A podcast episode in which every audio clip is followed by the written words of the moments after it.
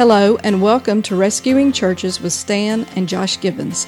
This is the official podcast of 614 Ministries, where we exist to renew vision and restore hope at struggling churches across the country. With over 80% of churches in decline and 1,500 pastors a month battling depression, we strive to equip members and encourage ministers to pursue new directions of stability and growth.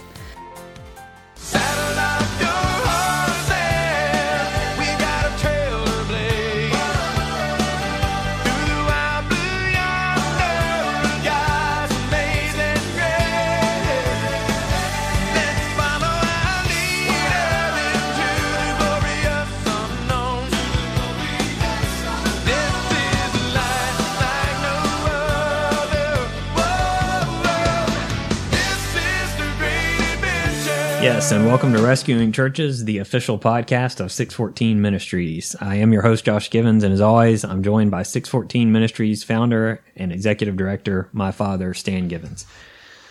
So, a part of what we're all about here at 614 Ministries uh, is encouraging pastors. We do a lot of church revitalization work, and you can learn all about that on our website and our social media platforms. And we've discussed some of that um, at length already in previous episodes. When it comes to encouraging pastors, that can take various forms. Sure. Sometimes it's in the midst of hard times, difficult times when you need that fellow minister to vent to. Mm-hmm. Um, and I see a lot of that just being a pastor's kid. I see you know, you, you have people in your life and in your world that you're able to just call up and talk to at length. You know, when you just need to walk out in the driveway and have that moment exactly. as a pastor exactly. where you just need to vent about something that's going on in church life or ministry world. Um, we pay something down the driveway and hope the neighbors aren't listening. So. exactly, exactly. And then sometimes you have those moments that are even more um, maybe emotional in nature where you need that fellow pastor that you can just cry with about something. You know, you've gone through a, a tragedy or a loss or there's something that's happened to your church or in your church. Or to you personally. Right, exactly. And then sometimes there's other moments where you just need to be able to laugh oh, and yeah. share really, really funny, good, uh, lighthearted, humorous, encouraging stories um, with each other. And I know from being with you at little old camp Eunice in Roberta, Georgia. Mm-hmm. Shout out to all of our camp friends that might be listening. Uh, I hope they're all doing well. That one of your favorite things to do there is sit around and talk with other pastors um, and share stories with them. So Correct. that's kind of what we're going to do here a little bit of today. So after 40 years in ministry, you have some crazy stories to tell. So share one of those with us.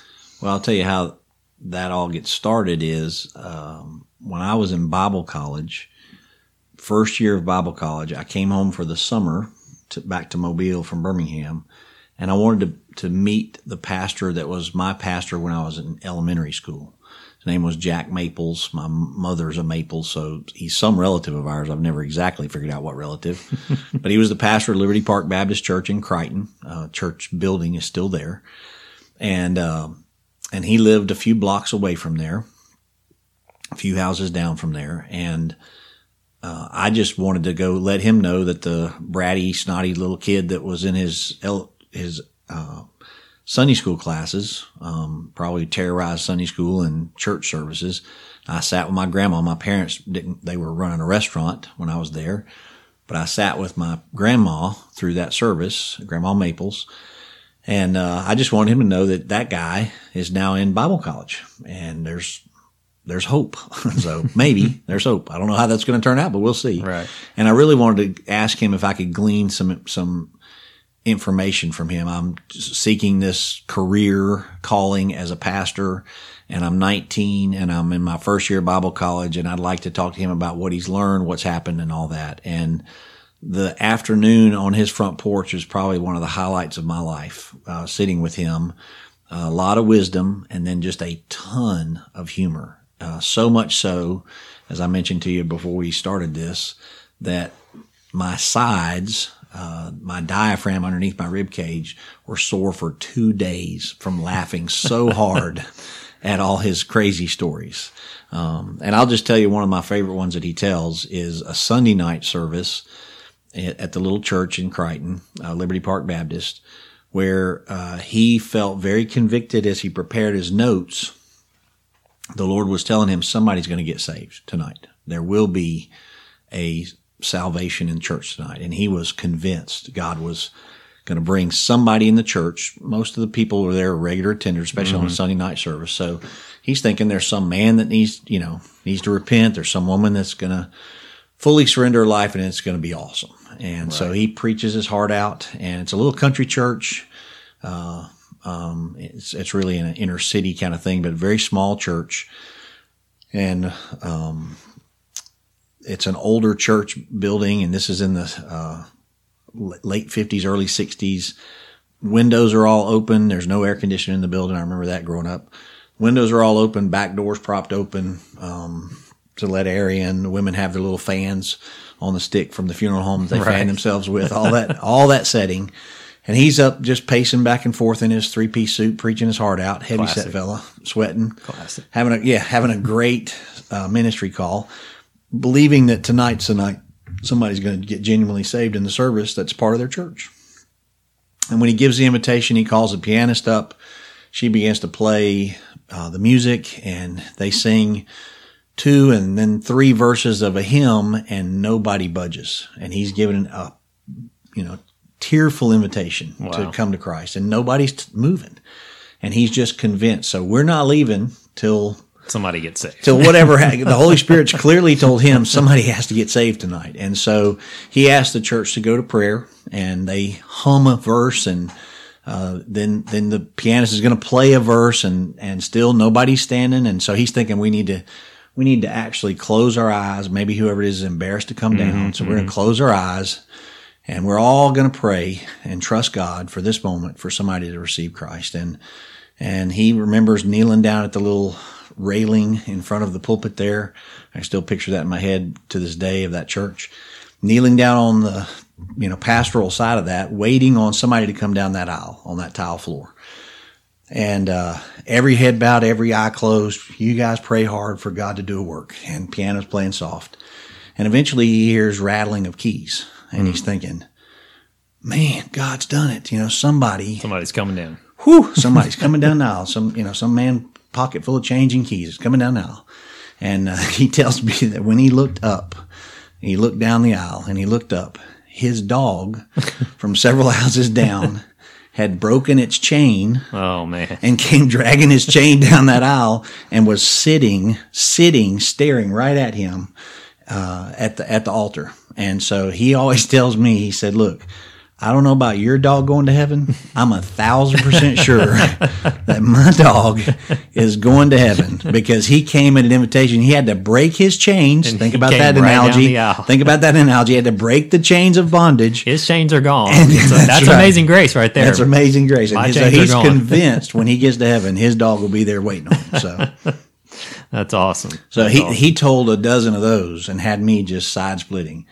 So that kind of got me into the, I'm waiting for Chris Tomlin to write a verse into Amazing Grace. My chains are gone. About his dog now? that's right, that's right. And he drug his chain all the way down the block. That's awesome. So those are the kind of stories that, that he got me understanding. And then of course, sitting around camp, mm-hmm. we just get to tell great stories all the time and, and humorous stories. We're going to have some of those guys on the podcast eventually and have them tell their, their side of the story. But, um, I, I remember my first experience here at Northside, my very first Sunday to preach as the full-time pastor. Once they called me, um, I was called into the pulpit here and came down and it was a weird Sunday for a number of reasons.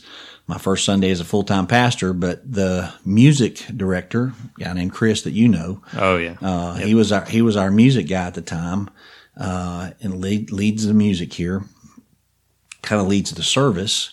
Um, he was on in Europe on a mission trip with University of Mobile. And so he had a friend of his come cover him for music. So you had a guest musician, Right. guest worship leader, and a brand new pastor at a con- at a church that had some traditions that I wasn't aware of. Right. And so I have what's called the I call this the Pavlov doxology, but I remember when when the when I was totally done, we we had a kind of a rough start to our music service. It was back when we were using overhead transparencies and that wasn't going well. so Oh, this gosh. poor this poor new guy's got these transparencies that he's got to get up and somebody's got to put them in and he's nobody knows the songs he's singing, so the transparencies are never right. So that one that went not well. And then, and then, but I'm going to preach my first sermon here, man, and I'm going to knock it out of the park. And, and I did that and I had an altar call and nobody budged. And, of course. used to that. And uh, nobody budged. And then it's just time to pray. And uh, so I, I closed in prayer. Um, I remember growing up, my, my pastor here would close in prayer. Um, and I did that. I closed in prayer.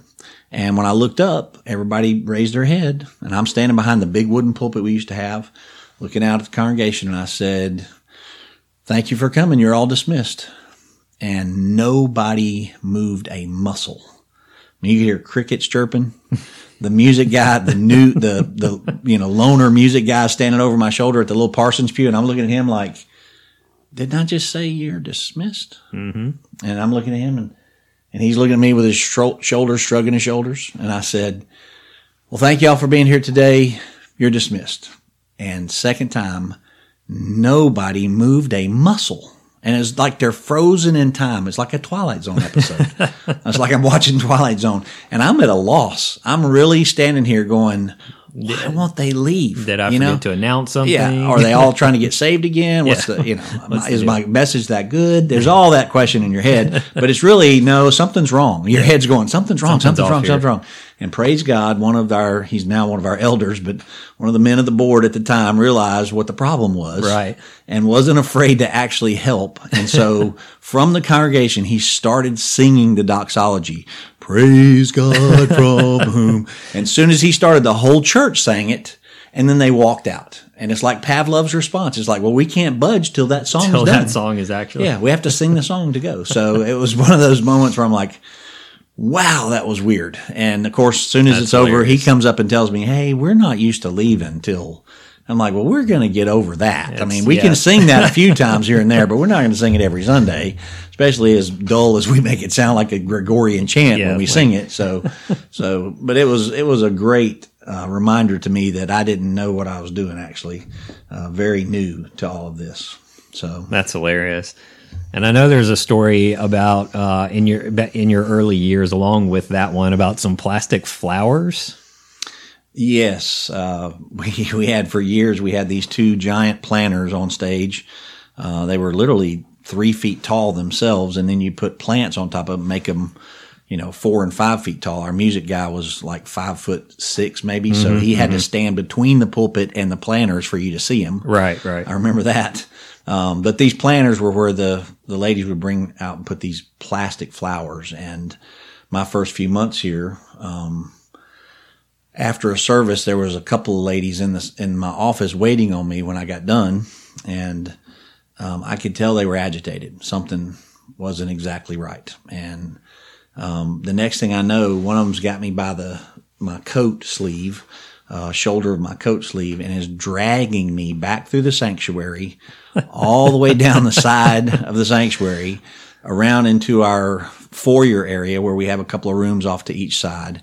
And one of those rooms is a prayer room. The other side at the time, we have, a, it's a library now. Um, but at the time it was the plastic plant room. And some of the pastors I know, we, we I told this story at the, um, pastors, Oh, the pastors' conference. pastors Right, conference right. in Macon. Yep. Um, so I know there are because I had a lot of pastors Yep. in that room that day. Yeah, all nodding ca- their all head. came I know what to the plastic flower room looks like. Hey, we've got one of those too. I didn't know what it was at all till she walked me in there and showed me. There's a million. It looked like Hobby Lobby exploded yeah, in the room. this is our little mini Bell and Graph back Yes, exactly. but it's Hobby Lobby kind of thing. And and they she took me in there and she said, "You didn't change the plants this week." She was furious, and I'm like, "I didn't do what?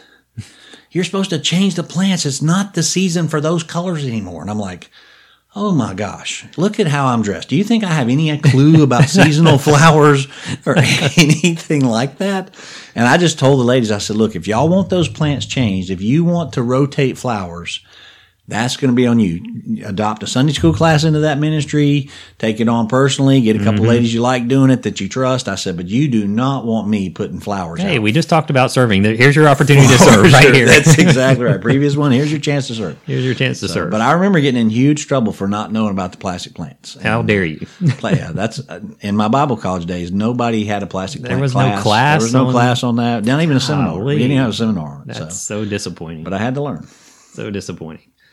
I had to learn. Oh, if plastic flowers aren't enough. Most people don't know or, or you know, com- are completely unaware that the pastor that they're listening to right now is also a convicted felon. So yes, um, yes, I have a, a criminal record. So that's and my my uh, police friends tell me I need a teardrop tattoo to go with yeah. that. You went you went to jail one time, um, Thanks to the board of the church I currently serve. Yes. right? And you actually still serve here, which is Yes, is a miracle. very impressive to Yeah, me that I you're still you're still serving at the church that sent you to jail. So Yes. um, why, why did you go to jail? So we used to have Sunday night board meetings, uh, very long. After our Sunday night service, we would have a couple of hours of board meetings. And the board, in all my years at any church, not just this church, but boards take a long time to make decisions. Typically, you have to dialogue it a bunch. We got to go back and think about it again. We got to come back and talk about it. A lot of the decisions we make, congresses of churches. a lot of the decisions we make seem to just go at snail's paces. Oh, Even yeah. though you, Oh, yeah. as a pastor, you just really want somebody to go ahead and do that. Let's get that done. You're just waiting for them to come to that conclusion. Well, this particular night I'm re- referring to, uh, somebody had recommended we cut all the pine trees from the front lot from our, our roadside um, down on University Boulevard. We cut all the pine trees out. There were these little scrub pines. They weren't big. Um, probably none of them more than 15, 20 feet tall. They weren't giant. They were scrappy looking. They were not healthy. Um, they dropped a ton of limbs and pine straw and pine cones all over the slope of our front hill. But because of them, you could not see our physically see our building. And so somebody suggested, "Hey, we really need to have a better frontage. We should cut all those pine trees down." A couple of guys agreed with that. We did a, you know, who votes for that? I second. Who seconds that motion? The next thing you know, we've actually had a thought and a decision and made an agreement. And one of the guys in the meeting said, I know a guy that can get that done. I'll contact him Monday. We'll see what can happen. By Wednesday of that week, we had over 40 something trees, small pine trees removed from the front of our lot. Mm. Looked fantastic. Impressive. It was awesome. and we'd actually made a decision and done it. Also on Wednesday of that week, there was a note attached to the door of the church, a pink note attached to the door of our church, which was the carbon copy of the, you need to contact the forestry department of Mobile County ah. because you've violated some trees that didn't belong to you. And apparently nobody thought through where the property line going down toward the road was Of course not. and we cut down a bunch of our trees and a bunch of their trees, a bunch of the city trees. And so the city of Mobile Forestry Department was very unhappy with us and needed me to come down to court and deal with that. I recommended to our board at the time that we uh, hire a lawyer to go with me. Sure. And they're like, oh no, this is simple. We've talked to the guys at the forestry department already by phone. They just want the guy that cut the trees down. He didn't get a You're- permit to cut them. You're sitting there thinking, I need a lawyer. I've watched enough TV. Yes, I know exactly. I I, know how this is going to go. I need a lawyer but they're actually saying the, the forestry department's not upset with, they're not going to do anything to a church. Of course they're not. Um, what they want to do is the guy that you hired to cut the trees has been in town a couple of times. He's from out of town. He comes Mm-hmm. into town and cuts trees without a permit. And the permit's free, but there's a fine if you don't get a permit. And they're trying to make sure he gets his fines and he gets, he learns the lesson that you have to do what you're told to do by our rules. So we're after that guy. So that didn't comfort me at all because I'm the guy that's got to stand in front of the judge. Right. But it made the board very comfortable. And two board members, the chairman and the vice chairman at the time, drove me down to court, uh, Mobile County Courthouse, where where my name was on the docket as a minister. Reverend Stan Givens on the docket. And I remember the judge when he when he called my name, he he looked at the forestry department and said, He's a reverend? Like we have a reverend that we're going to get in trouble for this?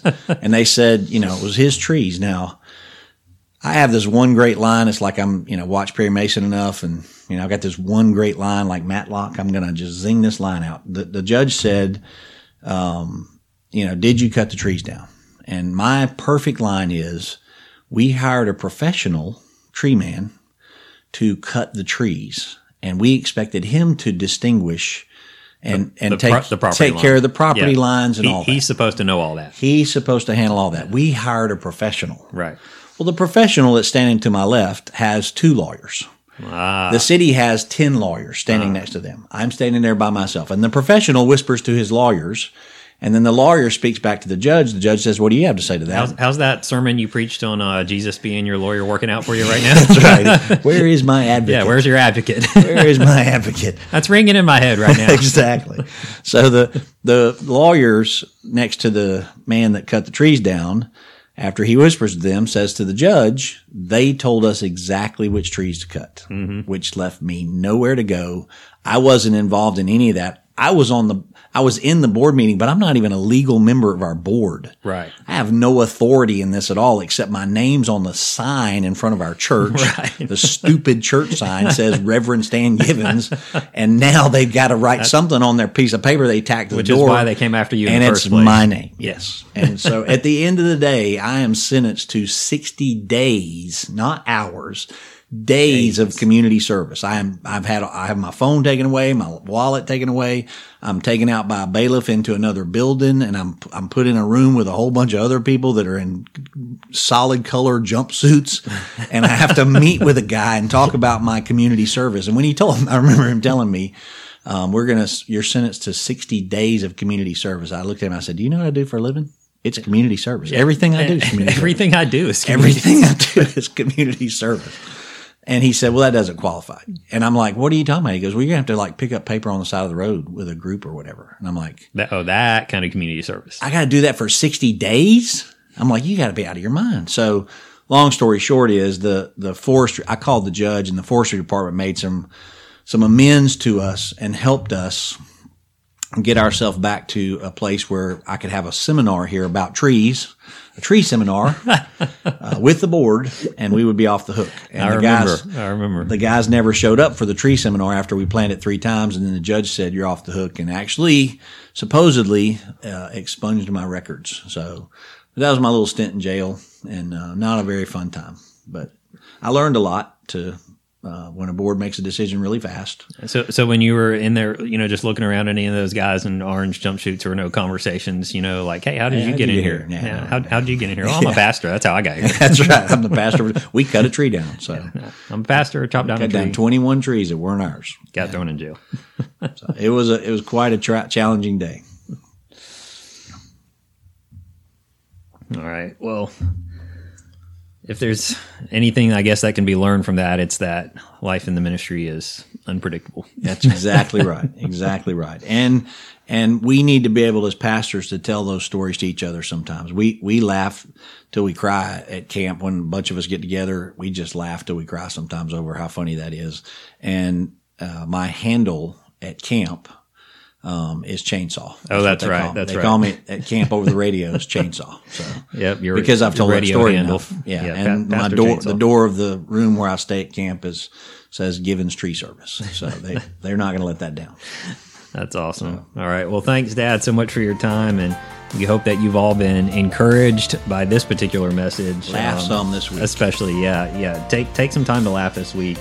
And uh, continue listening to all these episodes of Rescuing Churches. And you can learn more about us at our official website, 614ministries.org. And you can continue to follow us on our social media platforms, Facebook and Twitter at 614 Rebuild.